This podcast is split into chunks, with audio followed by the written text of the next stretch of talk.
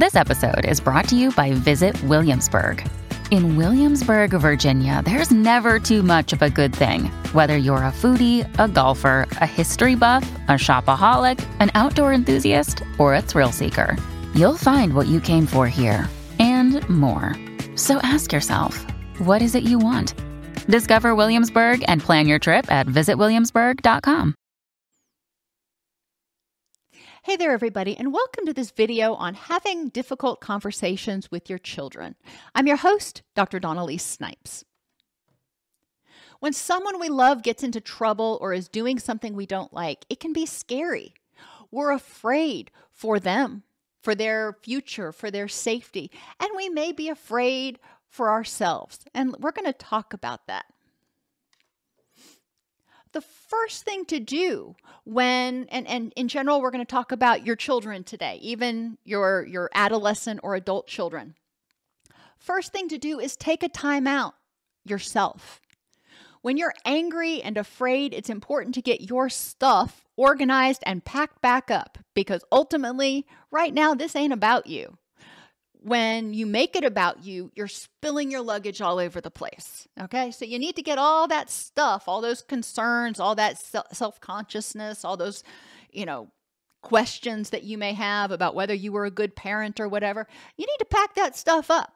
You can deal with it later, but this ain't about you. Tell the child or adolescent that you love them and want to hear what they have to say but you're very upset and need a few minutes to calm down before talking. So it's important to let them know that they are loved. You may really dislike whatever they did, but they are loved and you want to hear them. Because a lot of adolescents, especially, believe that you don't want to hear their side of the story, that, that you're just going to come in with both barrels and tell them what for. And it's important to um, make sure that they know that, okay, you know, if we talk right now, I'm not going to hear much. And because I want to hear you, I need to take a time out. I need to get into my wise mind. That's also excellent modeling for them. So they start learning how to cope with really strong emotions. Number two, get grounded. Practice deep breathing while you are grounding. Some people, when they practice that deep square breathing, will dissociate. But if you practice it while you're grounding, it keeps you focused in the present moment. So, one of the things that I like to do in this situation is the who, when, where, what, why grounding. Instead of the 5, 4, 3, 2, 1, this is who, when, where, what, why. So, I am Dawn-Elise Snipes. It is 9 12 a.m. I'm in my office at my home in Nashville. I'm surrounded by Lily, Messy, Mojo, Brewster, and Vicky. It's quiet and I feel safe. So, with each sentence, I'm taking a breath in and exhaling. I'm sitting on a brown chair practicing grounding. I'm taking a moment to get into my wise mind before talking to my child. So I don't say or do something I regret and I don't take my stuff out on them. So by the time you go through that, who am I? When am I? Where am I? What am I doing? And why am I doing it? You've had a chance to let some of that adrenaline kind of bleed off. Number three, make an actual list. And why do I have the word actual? Because you're you're actually going to write it down. Now you can do this on the computer. You don't have to do it on paper and kill trees if you feel better, but it's important to write it down so you have an action plan. Make a list of issues that you may have to deal with. Some sometimes some of them right now, but some of them will be dealt with later. Like anger at yourself for missing it you should have seen the warning signs, blah, blah, blah. Okay. Again, that's about you, not about the situation at hand. So, since this isn't about you, that's something you need to deal with later. Anger at yourself for not preventing it or maybe even causing it. You know, if they got caught with marijuana and you are, you know, you smoke marijuana. You know, they may have seen that and be have been imitating you or even used some of your stash. Okay. So that's another thing that you need to address later. That's your stuff. Anger about losing money. Maybe you had to go pick them up from school, so you had to call off from work, or you have to pay fines because they got into a car accident, or whatever it is. Okay, that's about money. That's about you losing money. That's not about them right now. Anger or fear that you're not respected. This is, again, something that's more about you than about them. Fear that your kid is making a huge mistake. Well, yeah. As parents, we're going to be anxious. We're going to have these fears. And we need to work with our children to help them figure out how to solve these problems. Or fear that other people may judge you for your child's behaviors. And this one, again, is your stuff. This is so clearly your stuff. And it's stuff that you need to deal with later. So making this list gets it out there and and on paper so your mind doesn't start throwing that out at you when you are trying to have a discussion with them. You can come back and deal with this. You can address all these things. It's also helping you identify all of the sources of your anger and anxiety right now. So you can figure out which ones you're going to deal with and when and in what order. Number four, review your plan. The child or teenager is probably already on the defensive and expecting you to just unload on them. All right. Consider how this may have been a developmentally driven behavior. Everybody needs to feel safe. Everyone needs to have a sense of love and belonging. And everyone goes through a stage of individuation and identity exploration in middle and high school. They're going to do things that you don't like and to, to try it out because they're curious. They are going to try to individuate to see how they're different and maybe how they're the same as you.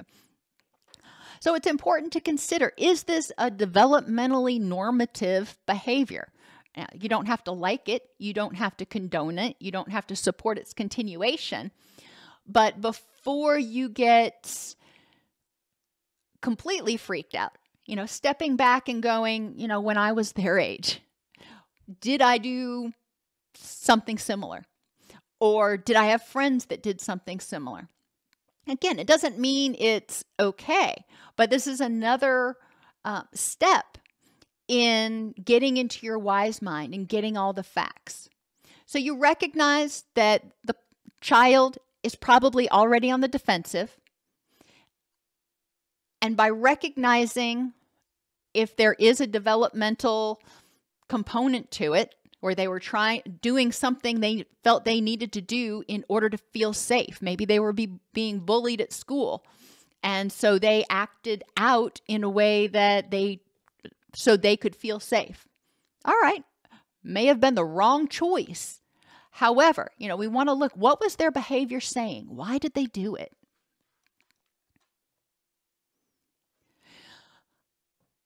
Start by creating safety. And, and remember, you're just reviewing your plan at this point. And this also is helping you get into your wise mind. You're going to sit down in a neutral ish area without what I call looky loos. So sit down, not in their room, not in your room, in the living room, for example, or out on the porch or somewhere that is a neutral area. And without siblings, without um, housekeepers, without anybody else that's going to be an audience. This is between you and them. Start by reiterating how much you love them. And even if you don't like or approve of their behaviors, you will always love them. And this is so important in order to help them feel safe. Because right now they're probably going, Ugh, I don't know what's going to happen. I really screwed up this time and then say something like, We need to talk about what happened. Whether it was they stole from you, you know, personal theft, drug use, pornography, sex, bullying, we need to talk about this issue. and just kind of put it out there. It's not, how could you? Or I raised you better than that. It's like, we need to, I need to understand what's going on. We need to talk about this. Start by asking for their side of the story. You know, tell me what happened. You know, you were bullying somebody. You know, why what brought that about? You know, how did that happen? Um, what were you trying to accomplish? And or drug use or, you know, any of those things that we talked about.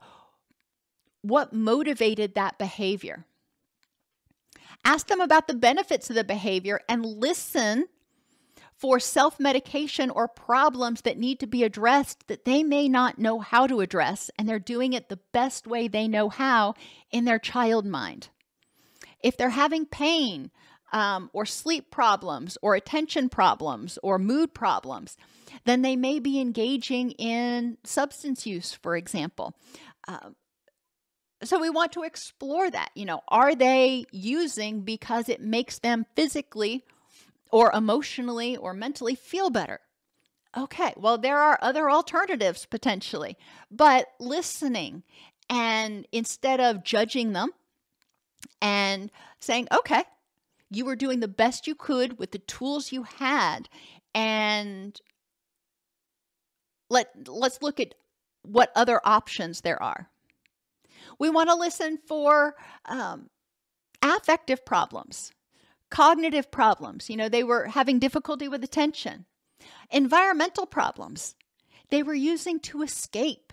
Maybe you and your significant other have been fighting like cats and dogs and they were just trying to numb it out. Or maybe they were trying to escape because school is so completely awful and the bullies just keep coming at them or whatever. They're not safe. They're trying to escape. Okay, so let's figure out how you can, we can help you, how I, as your parent, can help you feel safer without having to escape. Or relationally, you know, maybe they were doing it for acceptance. Everybody in their peer group did it. Or safety.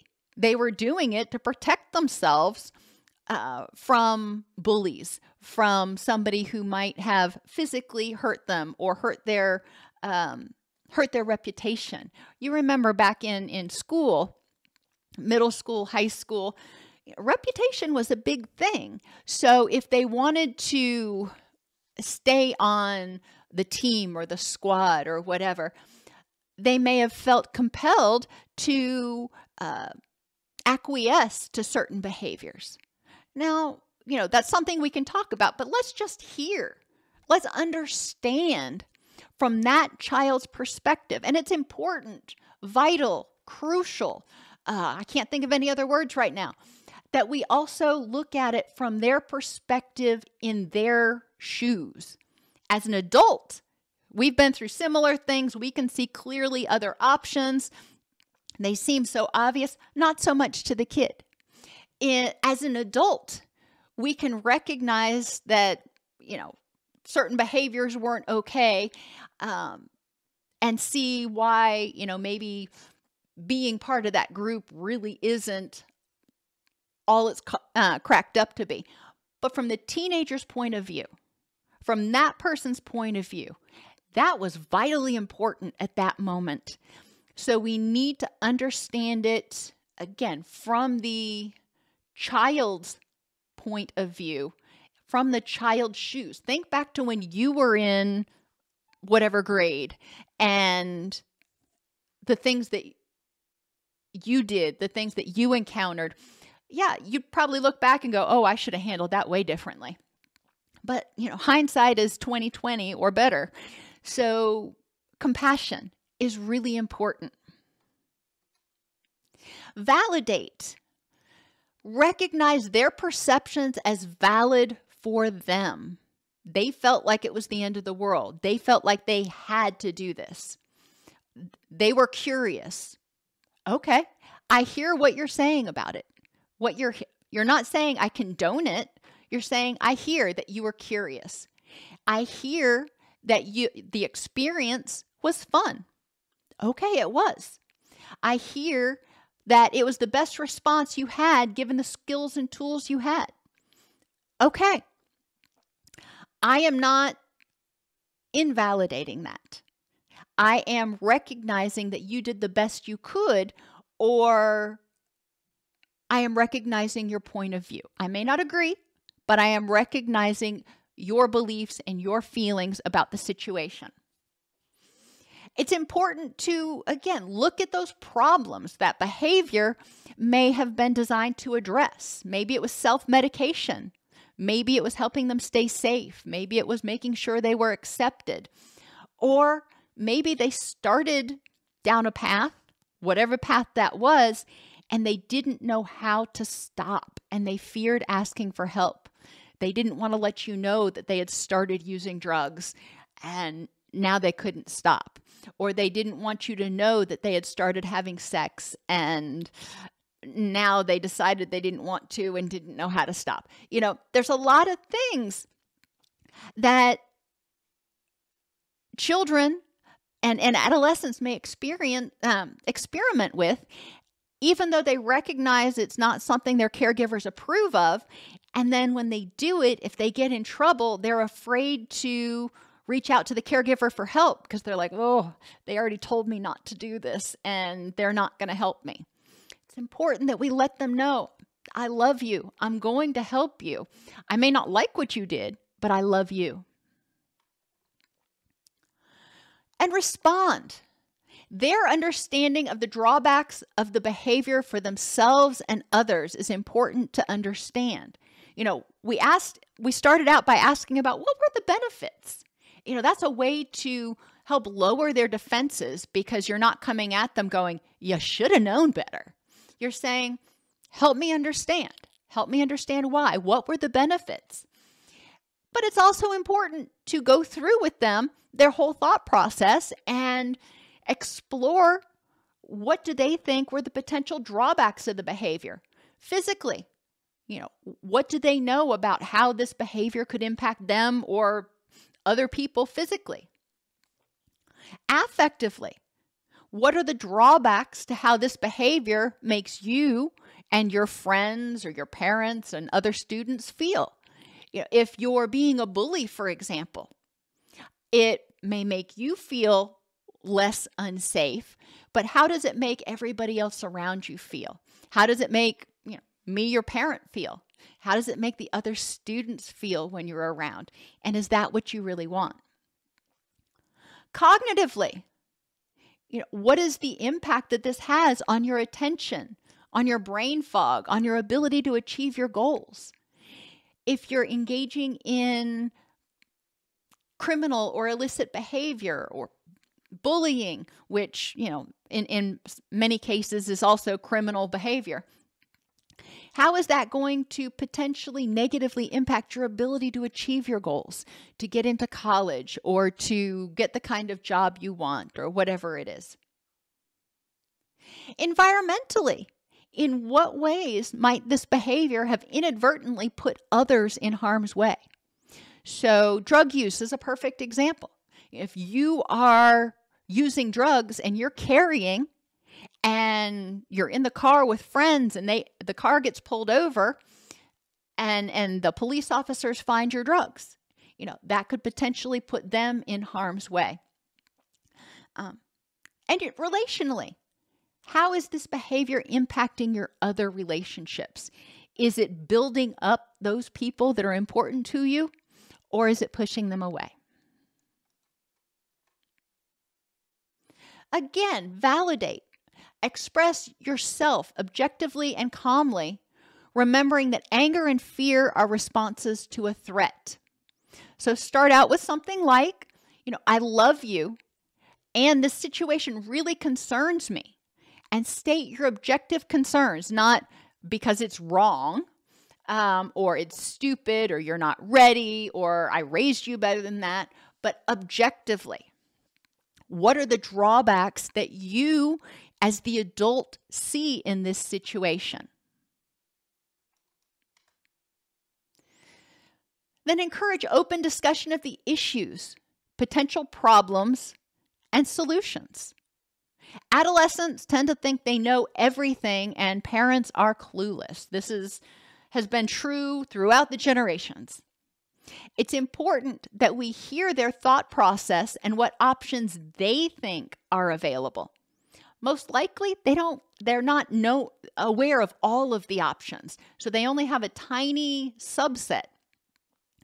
That's when we can come in and make alternate suggestions and then discuss the pros and cons. Say, okay, I, I hear those are some options you have. What do you think about this? What are the benefits and drawbacks to trying this strategy?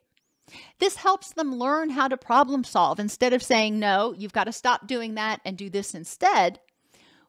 It's important that we help them learn how to problem solve. Continue to create safety. I know some of these keep repeating, but it's that important. State, reiterate the ba- your boundaries and consequences of violation of these boundaries. So if we're talking about sex or drugs, for example, in my house or in my car, this cannot happen. Hard boundary, hard line in the sand. This is not acceptable. And if it happens, these are the consequences. And and as a caregiver, that's you need to figure out what those are. At school, you know, these are the rules. You can't have weapons at school. You can't have drugs at school. You can't have sex at school. So you can't be doing that at school, okay? Regarding behaviors, I can't monitor you 24 7, 365. And although I wouldn't say this to them, I know good and well, after being a teenager myself, that teenagers are going to do what teenagers want to do if they're duly motivated. Again, wouldn't say that, but knowing in the back of my head, but acknowledging to them, I can't monitor you 24 7, 365. This is not a prison. What I do need from you, you need to maintain your work or school attendance or both. Your grades need to stay up. I'm assuming they're still in school. And you need to participate actively in family activities. You know, these are the things that need to happen, you know, while you're living quote under my roof. And in general, if you get arrested, this is what's going to happen. This is how I'm going to react. Or for children who have already moved out, maybe they're in college. If you flunk out of school or if you get evicted from your apartment, these are the consequences and these will be your options. So you're being very um, objective about what's going on. However, you know, it also gives them some wiggle room to figure out okay, well, there's time during the day where I'm not at home and I'm not in school. And if I've already done all my homework and there are no family activities to do, then I have this extra time. It's also important to identify any areas where the child may need to make restitution. You know, you're safe, I love you, but I am not going to pay for your misdeeds. So if the person needs to um, repay for something they stole, or if they need to make restitution for something, okay, you know, let's talk about how you're going to make that happen. Open communication to help them stay safe and willingness to help them get help are also really important. You know, leave the door open. You know, restate, I love you. I really want to help you and I am here. All you've got to do is ask. A note about tough love. Tough love comes up a lot in comments on the YouTube channel. And I want to point out that tough love never, ever, ever involves abusive verbal or physical behaviors. That's abuse. That's not tough love, that's abuse. Abuse creates fear, secrecy, and isolation. This is why we started out with a timeout. You know, helping you as the caregiver, as the parent, get into your wise mind so you're not angry, so you're not reacting, so you're much less likely to become aggressive verbally or physically. Tough love does mean setting boundaries and adhering to them because you loved the person and are trying to motivate them to stop being self destructive. Something like, I will always love you and I will always be here to help you do the next right thing, but I will not enable your self destructive behaviors. Now, I grew up in a family where there was a lot of addiction, and it was, I saw tough love firsthand, and I saw how hard it was to for the caregivers to say, you know what, I love you and I'll always be here for you. And if you want to go to treatment, if you want to start doing the next right thing, you can move back in. You can live in my house, but you cannot live in my house and use at the same time. I will not co sign on those behaviors. So, tough love is adhering to boundaries even though it hurts. And that's where the tough part comes. It's not because it hurts the person as much as it hurts you. It's tough because you're saying, oh my gosh, you know, I just want to give them a hug and help them do the next right thing, but I can't force them to do anything. So, tough love is saying, I'm here to love you when you're ready to stop being self destructive. And then number five, finally, you done reviewed the, you took your time out and you made a list of all the things that in, in your suitcase that you need to deal with. Then you reviewed your plan for having a discussion with them. Now, number five is have the darn discussion. This is not a guarantee of a successful resolution. It could go sideways, it could not go where you want it to, or the child could potentially just storm out. This is an opportunity, though, to try to better understand what's going on with the child, to open a door for future discussions or assistance, and ensure that the child knows that they are loved and have a safe place to go, provided that they follow the rules. Having a discussion in the heat of anger or fear often results in being verbally aggressive and failing to hear or understand the other person's point of view. Taking a time out and reviewing the plan gives you the opportunity to separate your, your unresolved stuff and your ego from the presenting issue. Again, it ain't about you.